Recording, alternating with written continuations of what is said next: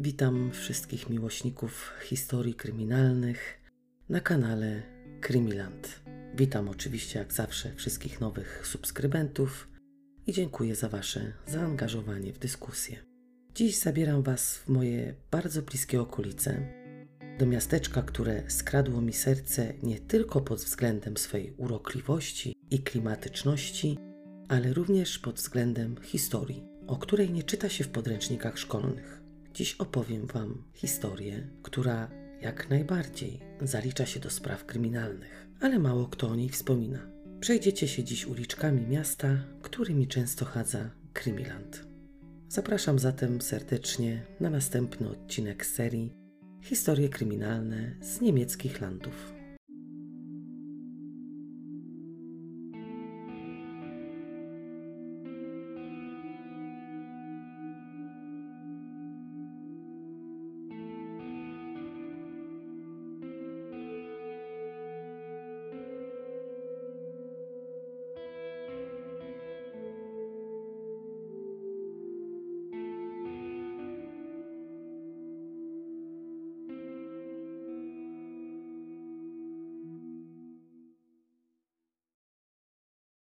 Przeniesiemy się do czasów, w których kobieta była w dużej mierze postrzegana jako zbędna istota, która powinna kierować się życzeniami mężczyzny i rolą, jaką przypisała jej ta ważna część społeczeństwa. Ten cały wizerunek kobiety nie był spowodowany tym, że panie same chciały być w taki sposób postrzegane. To wynikało oczywiście z oczekiwań męskiej koncepcji życia rodzinnego i partnerstwa czego się oczekiwało wówczas od kobiet, żon, sióstr, córek. Oczywiście uległości, cierpliwości, spokoju, powściągliwości i udomowienia. To udomowienie brzmi tak, jakby się udomawiało zwierzęta. No ale nie będziemy się czepiać przecież słówek.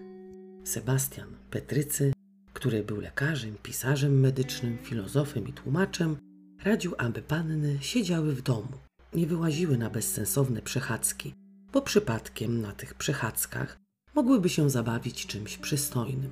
Zaznaczał, że zabawy męskie są inne. Mężczyźni stworzeni są do nauki, rządzenia, służenia w wojsku i prowadzenia wojen, a białogłowy akurat nie są zbyt mądre, żeby zajmować się czymś tak ważnym, więc według niego powinny prząść, szyć, wyszywać, zajmować się gospodarstwem domowym, rodzić dzieci i je wychowywać. Martin Luther uważał, że kobiety zostały stworzone do tego, żeby być tylko i wyłącznie gospodyniami domowymi i matkami. Twierdził, że dzięki temu, iż mężczyźni mają szeroką, dużą klatkę piersiową, małe, wąskie biodra, to rozumieją więcej niż kobiety, które natomiast są głupie, mają tylko małą, wąską klatkę piersiową, ale za to szerokie biodra i powinny w pokorze milczeć, bo właśnie są nierozumnymi stworzeniami. Jeśli chodzi o małżeństwa, to kobieta, jak już wspomniałam wcześniej, nie miała zbyt wiele do powiedzenia, tylko od niej wymagało się czystości, pracowitości, gospodarności, rzetelności, pobożności, moralności, no i oczywiście odpowiedniego wychowania dzieci oraz bycia asystentką męża. Miała być bezwarunkowo posłuszna i pokorna. Nieposłuszne kobiety biczowano, a najczęściej wśród tych biczowanych były te, które wykazywały się mało poskromioną gadatliwością i nieostrożnością w tej swej gadatliwości. Zaczęto wypierać kobiety z różnych rzemiosł, bo nie wiem czy wiecie, ale w średniowieczu kobiety zajmowały ważne stanowiska w społeczeństwie. Mogły być lekarzami, rzemieślniczkami, uczyć zawodu również innych kobiet. Jednak we wczesnych latach nowożytnych powoli się to zmieniało około 1600 roku zniknęły całkowicie z życia zawodowego. Ta cała pogarda do niewiast stale rosła i to było chyba bardziej katastrofalne niż wypieranie ich z życia zawodowego. Nie miały dużego wyboru, bo bycie grzeszną jak Ewa w raju mogłoby się skończyć dla takiej niewiasty bardzo źle. Zabiegały zatem o dziewictwo Maryi. Oczywiście nie ma w tym nic złego, powściągliwość jest jak najbardziej cechą pożądaną u wszystkich. Jednak mimo to, iż starały się być i były czyste, wiadomo o jaką czystość tutaj chodzi, to zawsze były podejrzewane o złe i niecne zamiary. Kobiety przyjęły rolę, jaką im szanowni mężczyźni przypisali. Pogodziły się z tym, zaakceptowały i można rzec, że stworzyły pewien rodzaj takich jakby zawodów. Która jest lepszą matką, która więcej urodzi dzieci i która jest najlepszą ze wszystkich żon. Niektóre z nich bardzo przeżywały to, że z jakichś tam powodów nie mogą mieć dzieci. Oczywiście w tym przypadku nie winiono mężczyzny, który mógł być bezpłodny. Winną była kobieta. Wówczas mąż miał prawo, bez większych tłumaczeń, porzucić taką żonę i poszukać sobie innej. Nie wiem, czy wówczas unieważniano śruby kościelne, ale myślę, że taki mężczyzna był jak najbardziej usprawiedliwiony. Możemy sobie mówić, a czym ona się tam przejmowała, jakimś bucem, ale my myślimy trochę innymi kategoriami niż myślały nasze poprzedniczki, które miały bardzo głęboko wpojone to, gdzie jest ich miejsce i jakie jest ich zadanie do wykonania. Żeby Wam zobrazować to, jak bardzo często te niewiasty przejmowały się rolą, jaką im przypisano, przytoczę Wam tutaj przykład Katariny Jonas, żony bliskiego przyjaciela Martina Lutra. Kiedy umierała rodząc trzynaste dziecko z kolei, błagała swego męża o wybaczenie. Prosiła resztką sił, żeby wybaczył jej to, iż nie będzie mogła już dać mu następnego potomka. Dla ówczesnej kobiety zaszczytem było mieć męża i zaszczytem było być matką. Niekobiecym było znów być wykształconą, bo wykształcona niewiasta to nie niewiasta, a jakiś bliżej nieokreślony twór, od którego trzeba było stronić. Ale nie tylko to było czymś, co zaniżało wartość kobiety. Na niewiasty wówczas czyhało ogromne niebezpieczeństwo, ponieważ były to czasy, kiedy polowano na czarownice. Ta nagła histeria wobec kobiet wzięła się stąd, że dominikańscy mnisi Heinrich Krama i Sprenga, choć temu drugiemu nie zostało to udowodnione, napisali książkę Maleus Maleficarum, a po polsku Młot Czarownicy. Książka miała na celu pomóc łowcom czarownic prawidłowo ocenić, czy dana zatrzymana niewiasta jest czarownicą. Prawdę mówiąc, według tego jakże istotnego dzieła, każda kobieta była czarownicą, ponieważ według ówczesnych mężczyzn były nienasycone seksualnie, a co za tym idzie, musiały utrzymywać kontakty z diabłem, bo tylko szatan mógł zaspokoić ich pragnienia i spełnić fantazje seksualne. Dwóch mędrców, którzy napisali tę książkę, twierdziło, że to całe nienasycenie seksualne wśród wszystkich kobiet wynikało z tego, że każda z nich miała otwartą macicę. No, jakoś nie trafiła się jeszcze im żadna kobieta, która miałaby ten narząd zamknięty. To właśnie ta otwarta macica robiła z kobiety niegodziwą ladacznicę. Łowcy czarownic powoływali się często na zdanie zawarte w Księdze Wyjścia, które dosłownie mówiło o tym, że nie można pozwolić czarodziejkom żyć. Ta cała histeria i szał na wiedźmy rozprzestrzenił się jak plaga. Kłamstwo stało się prawdą, a to, że to właśnie kobiety jako pierwsze często pod podpalały stosy, na których były ich matki, siostry, przyjaciółki, jeszcze bardziej je zniesławiał.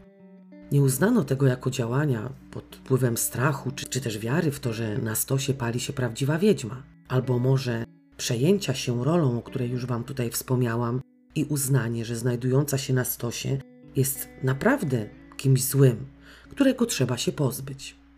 Byłabym chyba bardziej za opcją strachu, bo tak się zastanawiam, co mogło kierować tymi, które te stosy podpalały. Może podkładając pochodnie, chciały pokazać również, że one nie mają nic wspólnego z szatanem. Mimo upływu stoleci, bo pomocne dzieło w ściganiu czarownic napisano w 1486 roku, nadal na nie polowano. Luther był jak najbardziej za tym, żeby czarownice pozbawić życia, ponieważ popełniały kradzież, cudzołóstwo, rabunek i morderstwo. Oczywiście robiły to z pomocą i za namową diabła. Według tych wszystkich mędrców to właśnie kobiety miały silniejszą skłonność do diabelskich sztuk niż ludzie. To jest bardzo ważne określenie, bo wówczas białogłowa nie była uważana za człowieka. To kobiety, jako czarownice, były najbardziej szkodliwymi i najbardziej okrutnymi wrogami, z jakimi przyszło mężczyznom walczyć. Oczywiście wśród tych czarownic zdarzali się również czarownicy, czarnoksiężnicy, ale była to znikoma liczba. To były takie, można powiedzieć, sporadyczne przypadki.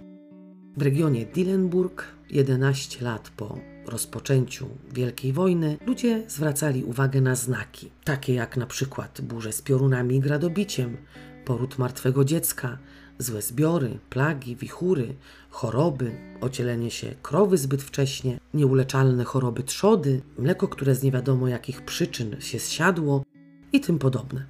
No ale co też owe znaki mogły znaczyć? Wówczas to oznaczało tylko jedno, a mianowicie to, że stało się to za sprawą czarownicy, tylko i wyłącznie czarownicy, bo mężczyźni, jako czarnoksiężnicy, nie uciekali się do takich podłych praktyk.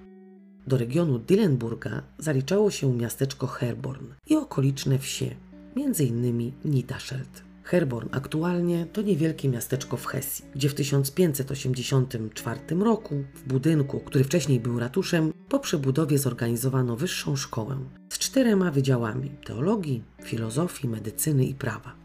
Akademia ta była bardzo ważną kalwińską instytucją edukacyjną i ustanowiła tradycję Herborn jako centrum szkoleniowe dla Kościoła protestanckiego w Hesji i Nassau. Przez prawie 250 lat kształcono tu pastorów, nauczycieli i wyższych urzędników państwowych. W 1602 roku Johannes Piscator napisał pierwsze tłumaczenie Biblii reformowalnej, które miało ogromny wpływ na życie Kościoła w Niemczech, Holandii, Szwajcarii i USA. Owe tłumaczenie zostało wydrukowane w miejskiej drukarni Korwinsze. Można śmiało rzec, że miasteczko było zbiorowiskiem światłych, prawych mędrców, ludzi oświeconych, którzy nie powinni poddać się tej całej histerii, jakimi były polowania na czarownice. Ale jednak, jak widać, nauka ich od tej całej histerii nie uchroniła. W 580 roku burmistrz, radni i cała gmina Dillenburga złożyła skargę do hrabiego. Rządzącym gminom tak naprawdę nie podobała się zbyt duża wyrozumiałość w stosunku do tej grupy ludzi. Według nich zbytnio się panoszyli, przez co wielu z tego powodu cierpiało. Wielu rolników traciło trzodę, domostwa z powodu pożarów, ziemia nie rodziła tak jak zazwyczaj, plony były skąpe. Hrabia po tych skargach, napływających coraz częściej, chciał nie chciał, ale nie mógł być już tak wyrozumiały w stosunku do tych, którzy z magią byli za pan brat. W wiosce Niederscheld, położonej między Dillenburg a Herborn, mieszkała Gela Wagna wraz z mężem Jostem Wagna. Przyjmijmy, że będę ją również określała jako dziewczyna. Chodzi mi oczywiście o bohaterkę dzisiejszej historii. Niestety nie określono jej wieku, a ówczesne małżeństwa były zawierane dość wcześnie. Często zdarzało się tak, że żoną była już 13-letnia dziewczynka. Dlatego uważam, że określenie dziewczyna i kobieta będzie tu jak najbardziej odpowiednie. Gela była młodą żoną. Określono ją wręcz jako bardzo młodą, a jej mąż był od niej dużo starszy. Miał może około 40 lat. Mimo to, że Geli i Jostowi przyszło żyć w takich, a nie innych czasach, nie poddali się temu ogólnemu wyobrażeniu roli niewiasty w małżeństwie. Jost liczył się bardzo ze zdaniem młodej Geli, szanował ją, wspierał w codziennych obowiązkach i był gotów oddać za nią życie. To niestety nie podobało się innym zacnym panom, ponieważ według nich ta para nie rokowała dobrze. Wielu z nich uważało, że Gela tak oczarowała czarami męża, że odebrało po prostu chłopu rozum. Po drugie, mogli stać się niepożądanym wzorem do naśladowania, a tego to już byłoby za wiele. Ale nie tylko mężczyznom nie podobało się takie podejście męża Geli do niej. Kobiety również były tym zażenowane. No, dziś powiedzielibyśmy, że być może były zazdrosne, albo nawet zgorzkniałe do tego stopnia, że nie mogły jakoś zrozumieć, dlaczego akurat jej, czyli Geli, przytrafił się taki fajny mąż. W 1622 roku generał graf Anhold von Wetterau najechał region Dillenburga. Jak wiadomo, wówczas splądrowano, grabiono, gwałcono kobiety, małe dziewczynki, pozbawiano życia dzieci, mieszkańców wsi, miast, jak i palono co popadło. Nie ominęło to oczywiście wsi Niederscheld. Jednak jakby dziwnym cudem dziewczyna ocalała. Nie została zgwałcona, nie okradziono jej, nie splądrowano jej domostwa, a najdziwniejsze było to, że nawet wielki ogień ominął jej dom.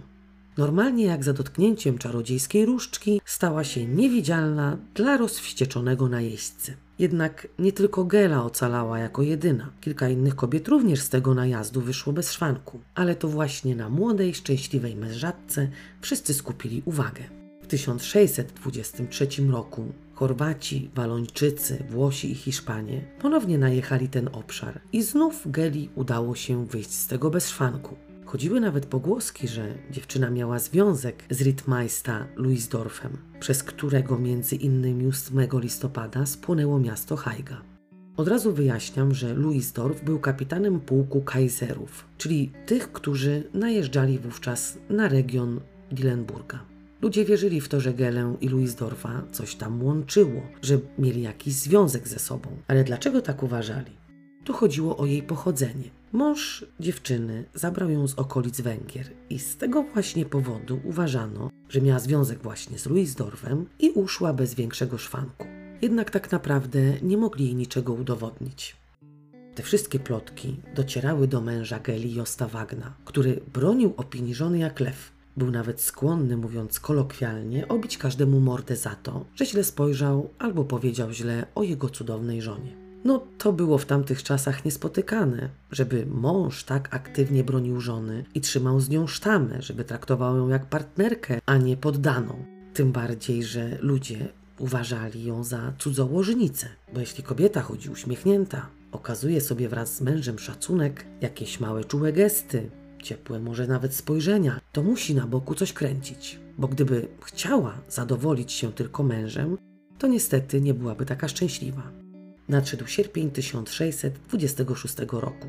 Herborn, położone niedaleko Nidaszelt, doszczętnie spłonęło, za co oczywiście obarczano winą czarownicę. Tego to właśnie miesiąca, jak i roku, mąż Geli wraz z mężczyznami ze wsi uczestniczył w polowaniu na wilki. Całe to polowanie odbyło się za zgodą hrabiego. Pewnego wieczoru Jost jak zawsze po powrocie zjadł kolację, obmył się, porozmawiał jak zawsze z żoną, zapytał o jej plany na następny dzień, poinformował oczywiście, że następnego dnia też wyrusza na polowanie, po czym położył się zmęczony do łóżka. Jednak następnego dnia już się nie obudził.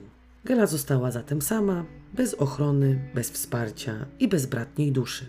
Ludzie gadali, że perfidnie oczarowała męża tak bardzo, że był gotów oddać za nią życie i że świata poza nią nie widział. Ale że był stary i znudził się jej, to podała mu feralnego wieczoru czarnego drinka, czyli truciznę. Ludziom się w głowie nie mieściło, że całkiem zdrowy mężczyzna kładzie się wieczorem spać, a rano jest sztywny i niemy. Takie coś według mieszkańców wsi mogło być spowodowane tylko i wyłącznie magią oraz niecnymi działaniami jego żony. Od stycznia do kwietnia 1629 roku zwierzchnik kawalerii Tilly Leon Caprello de Medici rezydował w Herborn jako książę. Uprzejmie donoszono mu wszystko na temat Geli. Według innych, zazdrosnych kobiet, dziewczyna po śmierci męża nie wyglądała na załamaną. Nie była jakoś specjalnie smutna z tego powodu. Nie chodziła zapłakana, nie załamywała rąk, jakoś sobie tam radziła. Otwarcie na oczach wszystkich rozmawiała z innymi mężczyznami i do tego w trakcie tych rozmów śmiała się głośno. A jakby tego było mało, to była miła, a bycie miłą w stosunku do innych mężczyzn znaczyło tylko jedno rozpustę seksualną. Co najbardziej zastanawiało inne kobiety, to właśnie to, że Gela była piękna i wyglądała nad wyraz dobrze. Według nich nie powinna tak wyglądać. Po drugie, dziewczyna zaopatrywała żołnierzy w jedzenie. Wówczas wiele takich kobiet i dziewcząt, które podobnie do Geli dostarczało prowiant wojakom, łączyło swą pracę z prostytucją. Co nie znaczy, że każda to robiła, ale każda była w taki właśnie sposób postrzegana. Sąsiadki Geli uważały, że ona właśnie łączy tę pracę z prostytucją i, będąc młodą wdową, zaspokajała swe niepohamowane żądze seksualne, zabawiając się z żołnierzami. Prawdę mówiąc, te gadające powinny siedzieć cicho, bo wiele z nich również zajmowało się zaopatrywaniem żołnierzy w jedzenie i równie dobrze mogły być uznane za prostytutki. Wówczas było też takie pojęcie, że kobieta, która została zgwałcona przez mężczyznę, sama się o to prosiła. Także nawet gdyby któraś z nich nie chciała się zabawiać z tymi żołnierzami, a żołnierze by się nią zabawili, to i tak uznana byłaby za prostytutkę, od której odwracali się wszyscy. A możemy sobie tak powiedzieć, no po co tam łaziły te baby, nie? No właśnie po co. To był również wówczas sposób na utrzymanie się jakaś pewna forma pracy, bo za każde dostarczone jedzenie otrzymywały zapłatę. A jak już Wam wcześniej wspomniałam, to kobiety wówczas zajmowały się gospodarstwem domowym i gotowaniem, więc opcja, w której to mężczyzna dostarcza prowiant wojsku, nie wchodziła w ogóle w grę. Już na początku 1629 roku atmosfera w Nidaszelt stała się bardzo napięta. Ludzie gadali na temat geni, a plotki roznosiły się z prędkością światła. Tak sobie myślę, że wówczas ludzie mieli wyobraźnię nad wyraz wybujałą, bo do każdej plotki dokładali nowe i takim to oto sposobem bohaterka tej historii często według nich tańczyła diabelskie tańce z innymi kobietami na Herenwize między północą a pierwszą w nocy. Herenwize, zwane również jako Hernwize, było łąką znajdującą się między ich wsią a Herborn. Według tych plotek i podczas tych szatańskich tańców Gela współżyła z szatanem na różne sposoby. Oczywiście ludzie opisywali te sposoby i można śmiało rzec, że fantazje seksualne, jakie wówczas ich ponosiły, zawstydziłyby samego Greya, no oczywiście tego, co miał tych 50 twarzy. Co robiła Gela, słysząc te nowości na swój temat? Dziewczyna się z tego po prostu śmiała i nie słuchała żadnych dobrych rad, które oczywiście dawały jej cnotliwe i pobożne sąsiadki. One radziły jej wprost natychmiastowego zaprzestania spotkań z szatanem. Ten niepokorny śmiech dziewczyny nie został pozytywnie odebrany. Do tego zaczęła być jakaś dziwnie dumna i zaczęła nosić głowę wysoko, tak jakby nie miała się czego wstydzić. A może te reakcje i postawa Geni była pewnego rodzaju obroną? Może w czterech ścianach dziewczyna bała się tego, co może się stać, kiedy ludzie zaczną tworzyć jeszcze większe fantazje na jej temat? Wiosną 1629 roku tak zwane szepty mas szatana stały się tak głośne, że drugi pastor Dillenburga, Johann Bernard Gottsleben, który właśnie opiekował się zborem w Niederscheld, postanowił poważnie ostrzec Gelę i poradzić jej, by zaczęła prowadzić życie w odosobnieniu, tak jak przystało na wdowę. By nie nosiła głowy zbyt wysoko, by nie była tak radosna, otwarta, nie chodziła uśmiechnięta, bo uśmiechnięta, radosna kobieta to było dość bardzo takie dziwne zjawisko w tamtych czasach. Powinna siedzieć w domu, nie wyściubiać nosa za drzwi domostwa. Jednak na to całe ostrzeżenie pastora było już trochę za późno, ponieważ kilku mężczyzn w wiosce, których nazywano wówczas prokuratorami, miało zachować czujność i informować o każdym szmerze lub podejrzeniu uprawiania magii, czy też o tym, że któraś z wiedźm się ujawniła. Ci właśnie wyznaczeni panowie, o nieposzlakowanej oczywiście opinii, złożyli raport na temat Geli komisarzowi zajmującemu się ściganiem czarownic. Pierwszy z tych komisarzy, Herr Appla, nie wytrzymał całej tej presji i zrezygnował z piastowania tego zacnego stanowiska. Na jego miejsce przybył Johann Daum, mężczyzna, którego wszyscy się bali. Mówiono, że jeśli ktoś dostanie się w jego ręce, będzie zgubiony. W przeciwieństwie do swojego poprzednika, który wiele z tych zgłoszeń uznał za mylne i w raportach usprawiedliwiał te niedoszłe czarownice, jak i podważał donosy, Daum nikomu nie odpuszczał, ponieważ z powodu pobożnej gorliwości zdecydował się całkowicie wykorzenić czarną magię i niebezpieczne, bezbożne czarownice. Sprawa Nidaszelt mogłaby jeszcze jakoś zostać stłumiona w zarodku, gdyby właśnie nie Gela. Jej prowokacyjne zachowanie i to, że odrzuciła wszystkie propozycje dotyczące tego, jak powinna się zachowywać i jak powinna żyć, sprawiły, że według nich nie było już ratunku dla niej. Dziewczyna była najzwyczajniej w świecie zbuntowana, arogancka i nie poddawała się tak łatwo zasadom, jakie ogólnie panowały. Ona tak naprawdę łamała wszystkie zasady. I właśnie to przyjmującym raporty bardzo się nie podobało. Z drugiej strony nie ma jasnych potwierdzeń, że rzeczywiście zachowywała się tak, jak ją opisano, bo wszystkie donosy opierały się na plotkach. Gela według tych uprzejmych listów i świadków, którzy ponoć widzieli ją tańczącą z szatanem na łące w blasku księżyca, nie była kobietą pokornie milczącą, udomowioną i posłuszną. Zwracała na siebie uwagę i krótko mówiąc miała w poważaniu to, co myślą o niej inni. Przynajmniej takie sprawiała wrażenie. No ale pomimo tych donosów nie mogli jej od tak aresztować. Ktoś musiał podczas tych tortur podać jej imię i nazwisko. Musieli mieć niezbity dowód na to, że Gela jest wiedźmą. Pewnego dnia 1629 roku aresztowano Elsgen Christ i postawiono jej zarzut bycia czarownicą. Dziewczyna, jak tylko mogła, tłumaczyła wszem i wobec, że nie ma z szatanem nic wspólnego, że nie jest czarownicą, że jest pobożna, że żyje zgodnie z przykazaniami, nie cudzołoży i nigdy nawet przez chwilę nie pomyślała o tym, żeby zawierać jakieś pakty z szatanem. Jednak ci, którzy ją aresztowali, wiedzieli lepiej, bo przecież inna czarownica podała jej nazwisko podczas żenującego przesłuchania. Uważali po prostu, że dziewczyna, tak jak inne czarownice, kłamie, więc poddano ją torturom, czyli zapodano jej ówczesne serum prawdy, po którym obciążyła inne kobiety. A wśród tych obciążonych przez Elsgen kobiet była oczywiście Gela. W niedzielę 1629 roku Gela wraz z innymi dwiema kobietami została aresztowana i przewieziona do Herborn, ówczesnego miejsca sprawiedliwego osądu wszystkich czarownic. Kobietę, która obciążyła Gelę i dwie inne znajome ze wsi Nidaszelt, skazano oczywiście na śmierć. Zawstydzające orzeczenie sądu zostało wydane na podstawie artykułu 109, zgodnie z którym kara śmierci za czary ma być wykonana wyłącznie i bezpośrednio przez ogień. Jednak z uwagi na to, że nie można było do końca udowodnić jej, czyli Elsgen, że skrzywdziła kogoś swoimi umiejętnościami magicznymi, w łaskawej łagodności postanowiono ją najpierw udusić, a później podpalić. Po egzekucji udano się do aresztu i postawiono zarzuty wszystkim obciążonym kobietom.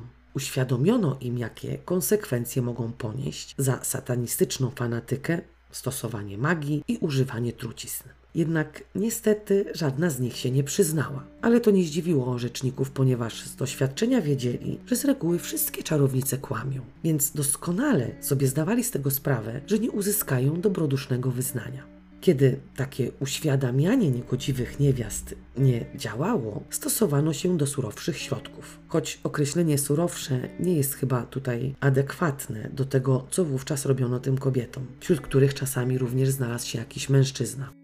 Cały ten szał na czarownicę i nowy komisarz, który je ścigał, sprawił, że w lochach nie było miejsca dla aresztowanych. Często takie kobiety trzymane były w klatkach dla psów na zewnątrz. Klatka oczywiście była rozmiarów pasujących dla psa. Kobiety przeważnie leżały tam w pozycji embrionalnej, bądź klęczały również w pozycji embrionalnej. Wystawione były na pogardę innych, opluwane, obrzucane kamieniami i wyzywane.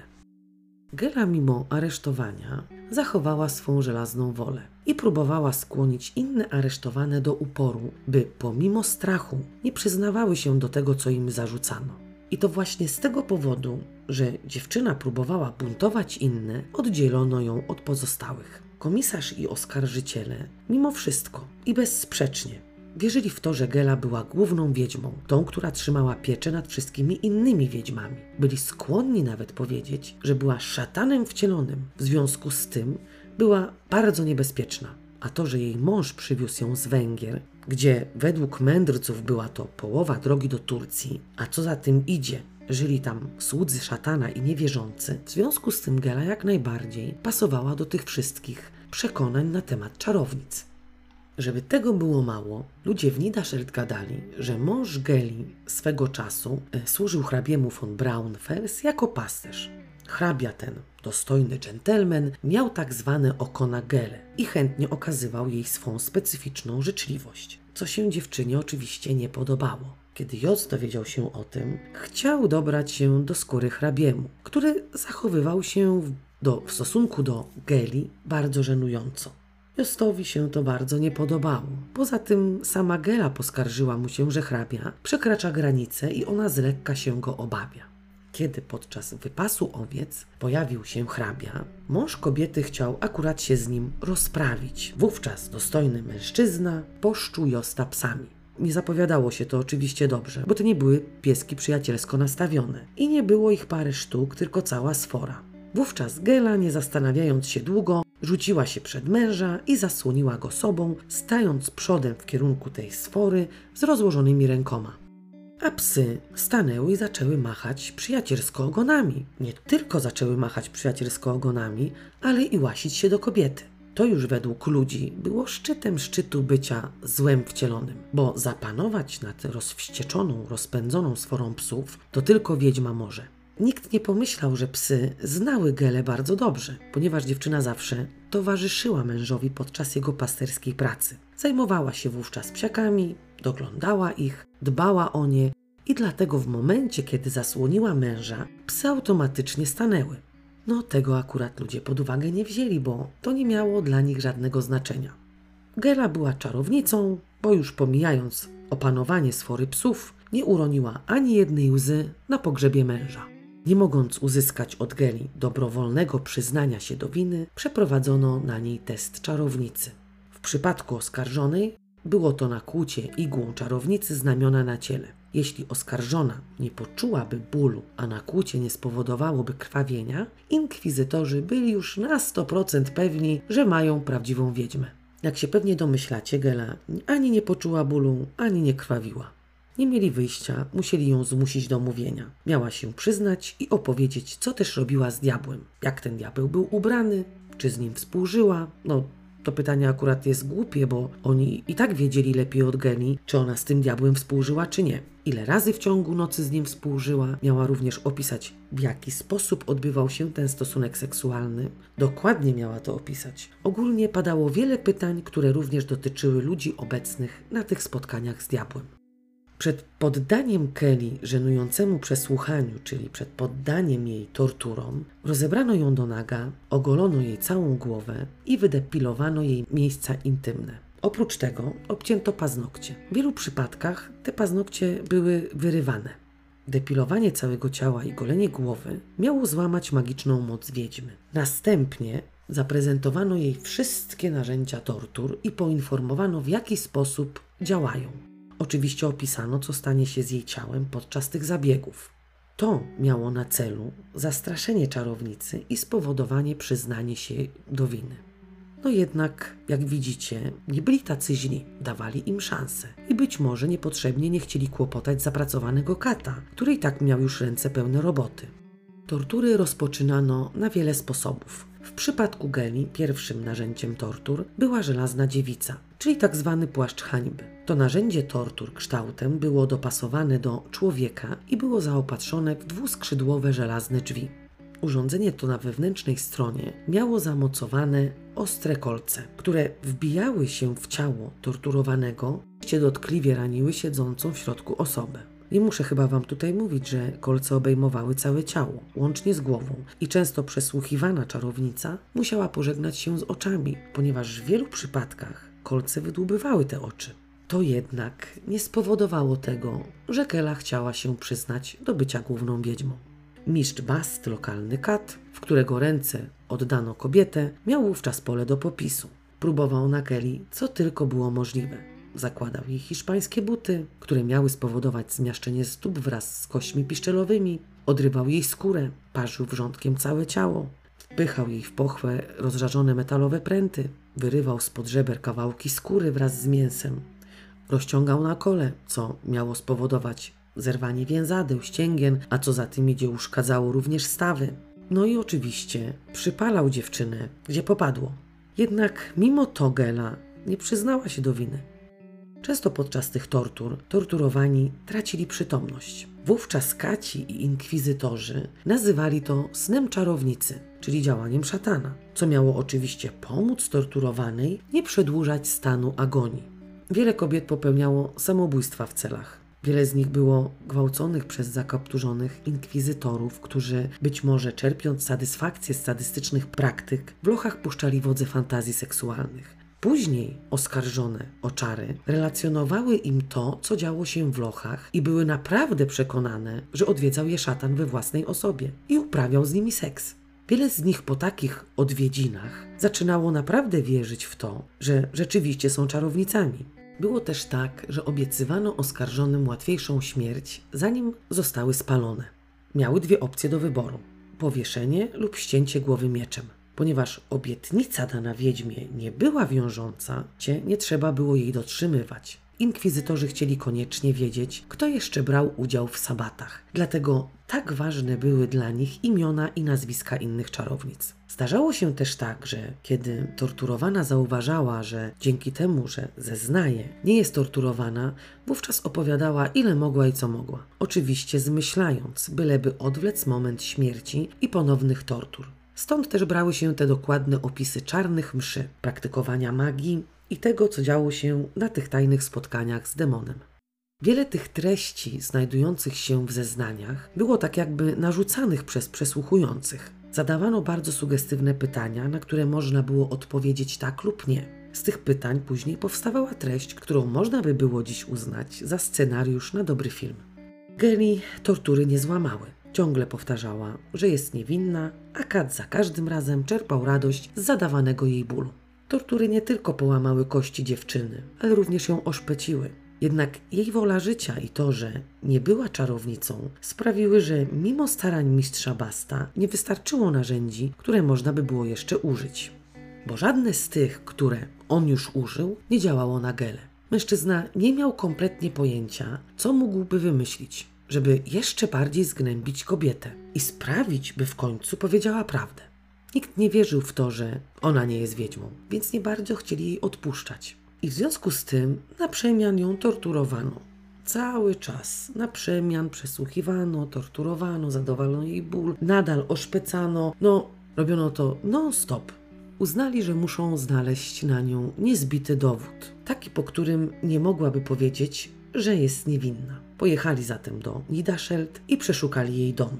Los się oczywiście do nich uśmiechnął, ponieważ znaleźli w skrzyni dziewczyny srebrny wisiorek. Wisiorek był dziwnego kształtu i znajdowało się na nim 16 pól, po zsumowaniu których, niezależnie od tego, którą kolumnę się sumowało, wychodziła liczba 34. Zachodzono zatem w głowę, co to mogło w ogóle znaczyć. Kombinowali na wiele sposobów, aż w końcu doszli do wniosku, że to jest jakieś szatańskie narzędzie, przez które Gela łączyła się oczywiście z szatanem. Uważali, że wisiorek otrzymała od samego Lucyfera. Poszli do lochu, w którym zatrzymana była Gela i zapytali niewiasty, cóż to za tajemniczy wisiorek ukrywała w skrzyni pod przedświatem. Ta im odpowiedziała oczywiście, że jest to pamiątka po jej babci, która mieszkała w odległym kraju. Zanim jednak rozpoczęto proces, na którym kobieta miała zostać skazana na śmierć, mimo to, że się nie przyznała, poszli jeszcze po poradę do Jonana Heinricha Bistafeld, który był znanym filozofem w Herborn i wprost zapytali go, co to może być. Prawdę mówiąc, wszystkie zeznania czarownic były do siebie podobne, bo jak już Wam wcześniej wspomniałam, zadawano im bardzo sugestywne pytania, te same pytania i podpowiadano im często, jak mają odpowiedzieć. Ale w żadnym z tych zeznań nie wspominano o dziwnych wisiorkach, dlatego żeby uzupełnić dokumentację, musieli dokładnie wiedzieć, co też znaczą liczby i do czego to służy. Filozof, rozsądny człowiek, przygotował oczywiście opinię, która ty nie bardzo pasowała łowcom czarownic. Joan napisał, że wisiorek to nic innego jak amulet, taki jak ten noszony w starożytnym Konstantynopolu. W XV wieku sprowadzono z Bizancjum magię liczb do Włoch i tam takie właśnie wisiorki noszone były jako środek ochronny przed zarazą.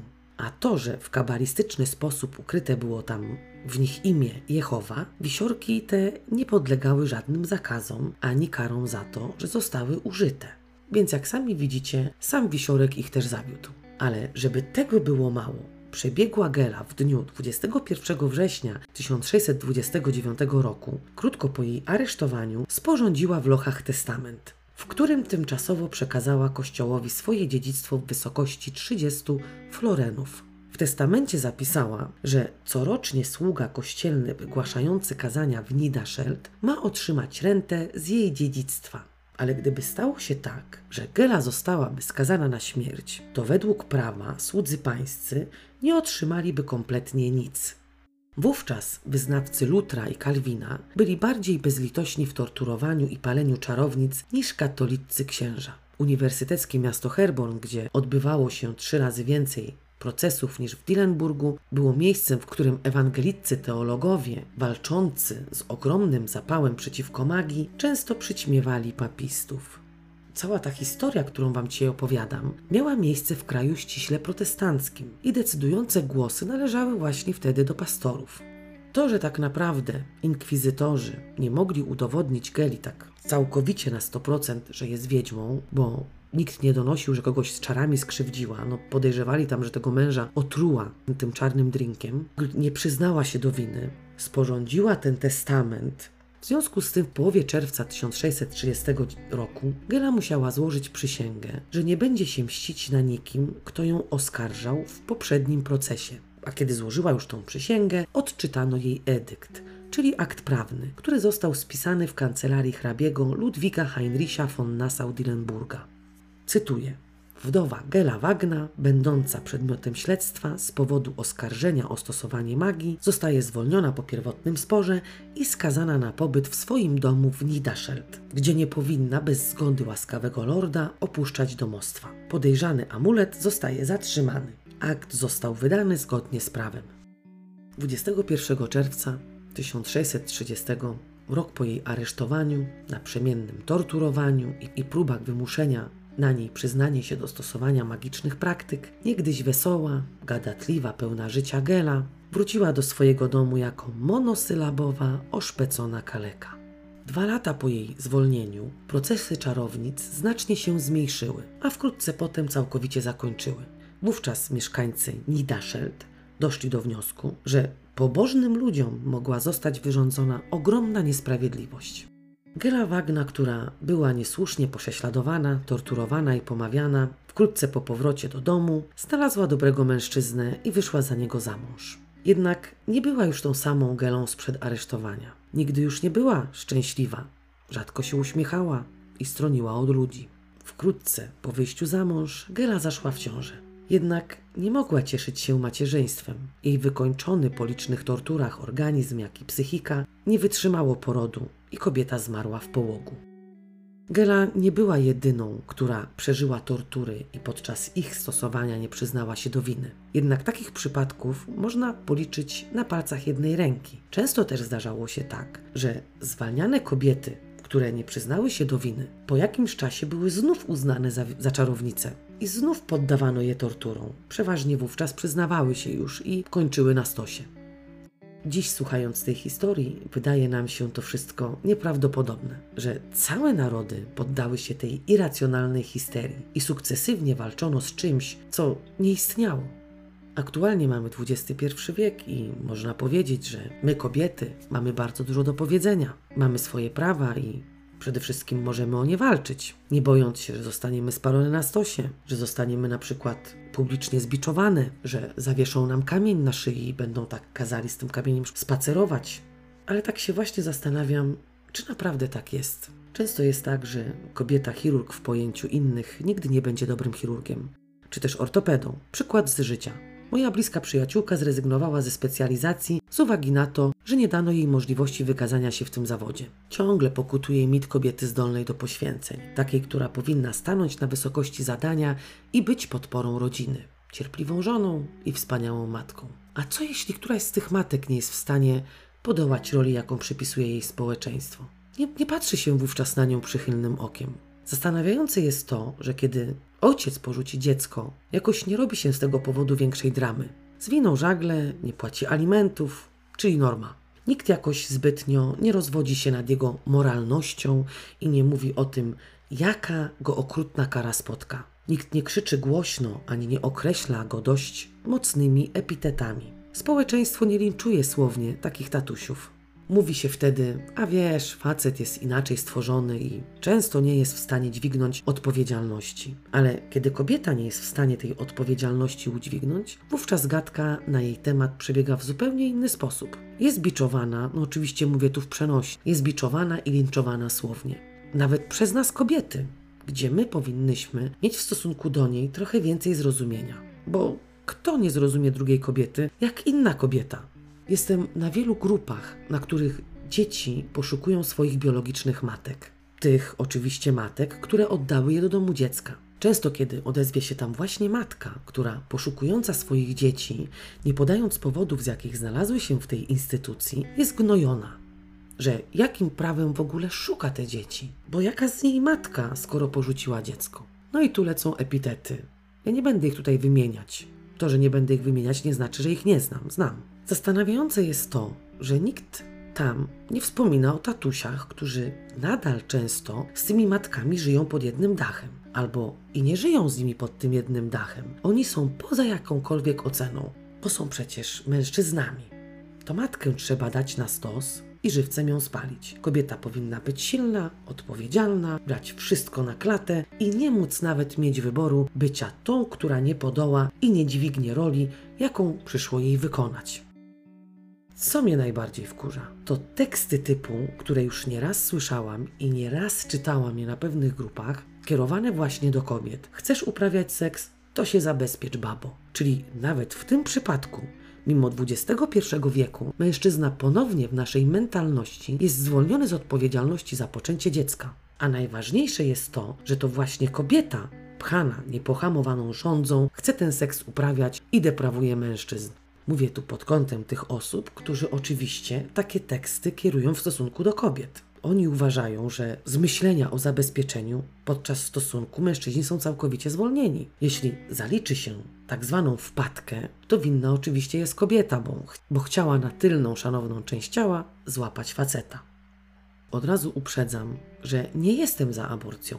Nie jestem za zabijaniem, nie jestem za stawaniem przeciwko religiom, choć uważam, że religia jest wymysłem ludzkim. To człowiek wymyślił religię i wciągnął w nią Boga.